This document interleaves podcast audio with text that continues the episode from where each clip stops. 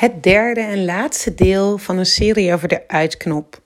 Ik zeg heel vaak: ik help mensen om hun uitknop te vinden. En anderhalve week geleden zei ik dat ook in de krant. Ik help mensen om hun uitknop. Het was zelfs de titel van het interview met de, met de Limburger: dat ik uh, politie en ambtenaren help om hun uitknop te vinden. Toen dacht ik: ja, ik kan natuurlijk dat wel zeggen in de krant, maar dan kan ik het beste ook aan jou waarmaken. Door een korte serie op te nemen over precies dit thema, namelijk hoe je die uitknop vindt. Ik heb er een driedelige reeks van gemaakt, want zoals je weet is deze podcast maar een minuut of tien. En in de eerste ging het heel erg over je brein en wat is die uitknop en wat kun je dan allemaal doen. De tweede ging heel erg over je aanknop, dus bepaald type gedragspatronen dat je zou kunnen hebben, waardoor die uitknop een beetje uit beeld verdwijnt. Beide afleveringen kun je gewoon zijn de afgelopen twee afleveringen. Dus scroll even terug in Spotify en dan vind je ze meteen. En vandaag gaan we het hebben over media. Mediaprofiel, mediaprofilering. Nou, waarom? Omdat ik weet dat heel veel politici bij een partij aankloppen met de vraag: mag ik mediatraining? Want ik kan ineens ondervraagd worden, of misschien is er binnenkort een belangrijk thema, port, portefeuille dat speelt. En dan zou ik wel eens ondervraagd kunnen worden. Ik heb er geen ervaring mee. Ik wil kunnen weten wat ik wel en niet kan zeggen. Ik wil weten hoe ik op moeilijke, kritische vragen kan antwoorden op een goede manier.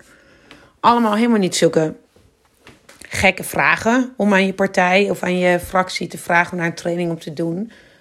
Maar, en daar gaan we het vandaag even over hebben.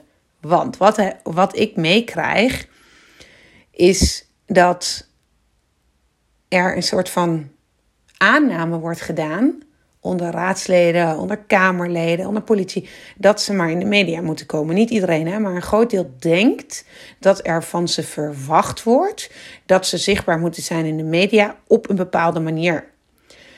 En dan zeggen ze, ja, weet je, dan ben ik heel effectief met allerlei dossiers bezig en dan vraagt mijn partij, waar was je in de media? Dit heeft te maken met enerzijds hoe de vraag gesteld wordt. Dus waar was je in de media? Is inderdaad, ja, heb je je gezicht wel laten zien? En laat je onze partij wel genoeg zien in de media? Dus daar zit inderdaad, het kan zijn dat de vraag zo gesteld is. Het kan ook zijn dat de vraag vrij open is gesteld. Wat ga je met de media doen? En dat jij dat als ontvanger opvat als ik moet iets met de media doen. En datgene wat ik moet doen betekent elke dag op Twitter, elke dag reageren op krantenberichten, zoveel mogelijk met journalisten afspreken en bellen. En in het kader van de uitknop, want ik geef geen mediatraining, maar in het kader van de uitknop is dit een thema wat ik wel met mijn klanten bespreek en waar we wel op ingaan. Waarom? Nou, omdat het ten eerste gaat over: weet je wel aan welke verwachtingen je moet voldoen? Weet jij dat? Als jij denkt, ik moet meer in de media, wat betekent dat dan eigenlijk? Wie heeft dat tegen jou gezegd? Vul je dat zelf in? Is het echt waar? Allemaal een, eigenlijk afbellen naar wat vul ik zelf in, wat is echt gezegd. En van datgene wat echt gezegd is, kunnen, kan ik daarop doorvragen wat er eigenlijk mee wordt bedoeld. Want ik ben hier nieuw en ik snap eigenlijk niet zo goed wat er van me verwacht wordt. Dat alleen al is goud waard als jij zoekt naar je uitknop. Niet langer invullen, maar op zoek gaan naar wat er echt van je verwacht wordt. En dan, en dat is waarom ik deze aflevering op wilde nemen over media, is het vervolgens een profilering kiezen en een actieplan kiezen die bij jou past, waar jij de regie over kan en mag voeren. Nou, wat bedoel ik daarmee? Is dat ik met een aantal van mijn klanten, en ik heb er nu even eentje specifiek in mijn hoofd, die zei: Nou, ik wil dit en dit thema agenderen en dit onderwerp claimen. Oké, wat betekent dat voor de komende drie tot zes maanden? Dat betekende één of twee, en ze zei één, in de drie tot zes maanden, media optreden bij een specifiek televisieprogramma dat gezien werd door mensen die zij belangrijk vond, dus haar doelgroep, maar ook haar partij. En tijdens dat televisieoptreden ook daadwerkelijk de agenda. En toen kwamen er een paar interne momenten van, hè, als ik dit onderwerp heb kunnen agenderen, als dit aan mijn naam of aan mijn partij hangt, dan heb ik een bepaald profiel in de komende drie tot zes maanden. Nou denk jij misschien, ja, dat is niet vaak genoeg. Maar één groot, goed media optreden in drie maanden is fantastisch. Want kom er maar eens tussen met al die andere onderwerpen, ook niet politieke onderwerpen. Dus weten wat je doel is en op welke plek in de media je dat kan bereiken. Ehm, en wat je moet doen om daar te komen, namelijk, oh, dan moet ik wel een bepaald verhaal hebben. Nou, dan moet ik nog een aantal gesprekken maken. Dan moet ik nog een notitie schrijven. Dan moet ik nog een, uh, een debat hebben. Een haakje waarbij... nou ja, ik noem nu allemaal hele politieke voorbeelden. Hè? Maar dat komt omdat het over media gaat. En dat is toch wel vaak um, wat hangt bij in ieder geval politici of bij bestuurders. Uh, en daarmee bedoel ik ook bestuurders van maatschappelijke organisaties. Want die hebben ook de komende drie, drie, tot zes maanden een plan. Of dat nou een lobby is voor meer financiën of voor een stevige campagne.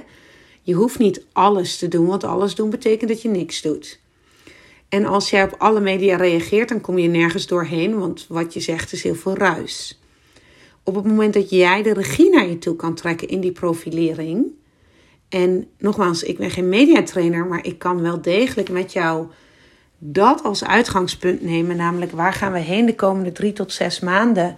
Waar ga jij heen de komende drie tot zes maanden op jouw portfolio, belangrijke dossiers? en wat wil je daarvan met media doen, dan ben jij ineens degene die leidend is. Dan kun jij een journalist bellen en zeggen: hey, ik heb over dit onderwerp iets. Uh, heb je daar wel of geen interesse in? En naarmate je dat vaker en gerichter doet, want het gaat om de gerichtheid, hoef je dus niet meer aan te staan op alles, want mensen staan aan op jou. Die gaan jou weten te vinden op die specifieke thema's die jij wilt agenderen. Je hoeft niet altijd alles te doen. Je hebt je eigen rode draad nodig. En je eigen strategie en je eigen plan. En als jij geen plan maakt, dan ga je een rol spelen in iemand anders plan.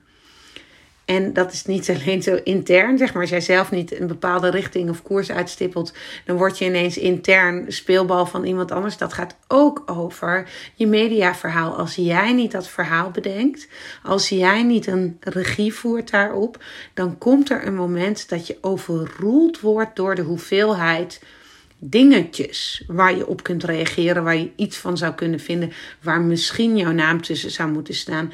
En dat is een recept voor het uit het oog verliezen van je uitknop, omdat je dan niet meer weet wat hoofd- en bijzaak is en wat echt belangrijk is voor jou. Ik hoop dat deze driedelige serie over de uitknop je geholpen heeft om in ieder geval bij jezelf in kaart te brengen uh, waar het bij jou, waar jij mee struggelt. Welk stukje van jouw uitknop struggle je mee? Uh, laat me vooral weten wat je ervan vond op LinkedIn of op Instagram. Want wie weet kan ik dan of nog een verdiepende podcast opnemen. Of weer eens een keer zo'n reeks als nu. Want dit was voor het eerst dat ik een driedelige reeks opnam. Uh, over één overkoepelend thema. Dus ik ben heel benieuwd wat je ervan vond. En als je zelf denkt, hey, dit was niet vandaag voor mij van toepassing. Maar wel op iemand die je kent. Wil je dan alsjeblieft de moeite nemen om deze podcastaflevering naar diegene door te sturen waarvan jij denkt, die kan daar wel wat mee. Dankjewel voor het luisteren en het doorsturen. En tot de volgende.